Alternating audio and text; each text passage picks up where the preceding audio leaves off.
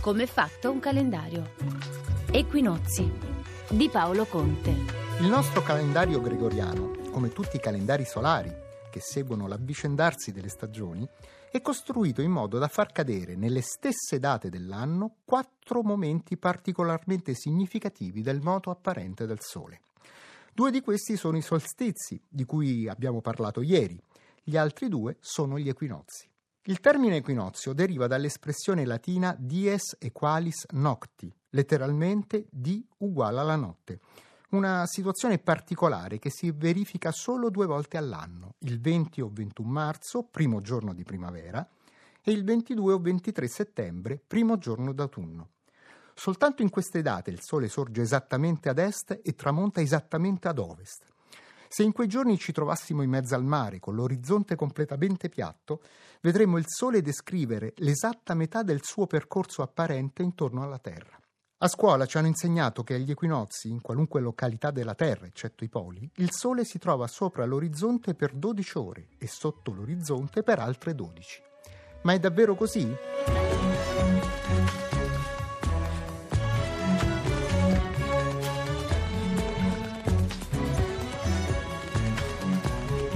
Se consultiamo un calendario che riporta gli orari di alba e tramonto del Sole, ci accorgiamo che in realtà le cose stanno un po' diversamente. Prendiamo una località delle medie latitudini italiane come Roma. Il 20 marzo scorso, equinozio primaverile, il Sole è sorto alle 6.03 ed è tramontato alle 18.12, dunque la durata del D è stata 9 minuti più lunga delle 12 ore.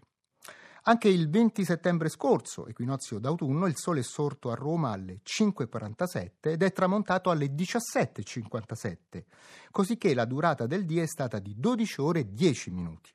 Per trovare un D della durata di 12 ore, a marzo devo andare indietro di qualche giorno e trovo che solo il 17 di quel mese la differenza oraria tra alba e tramonto mi dà effettivamente 12 ore. Stessa cosa a settembre, la parità tra notte e D si verifica il 26 di quel mese. E allora perché continuiamo a ripetere che 20 o 21 marzo e 22 o 23 di settembre sono le date degli equinozi? Le risposte sono due.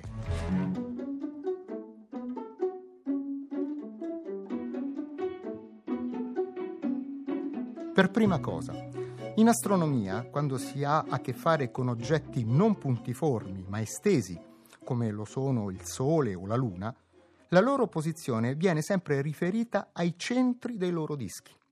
Agli equinozi, il centro del disco solare, all'alba e al tramonto, interseca effettivamente la linea dell'orizzonte in corrispondenza dei punti cardinali est e ovest, ma quando ciò avviene, metà del disco della nostra stella è già sorto o metà deve ancora tramontare.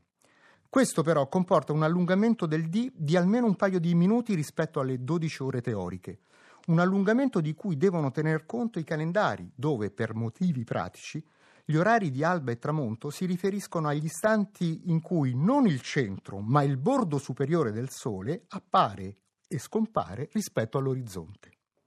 Ma il fattore che contribuisce maggiormente ad allungare la durata del D rispetto alle 12 ore teoriche è la rifrazione atmosferica, il fenomeno di deviazione della luce che fa apparire gli astri più alti nel cielo di quanto non lo siano nella realtà.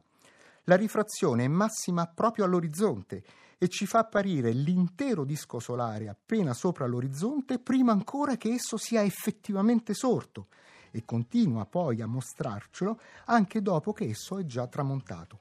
Alle nostre latitudini la rifrazione atmosferica anticipa l'apparizione del Sole di circa 3 minuti e mezzo e ne ritarda la scomparsa per un tempo altrettanto lungo.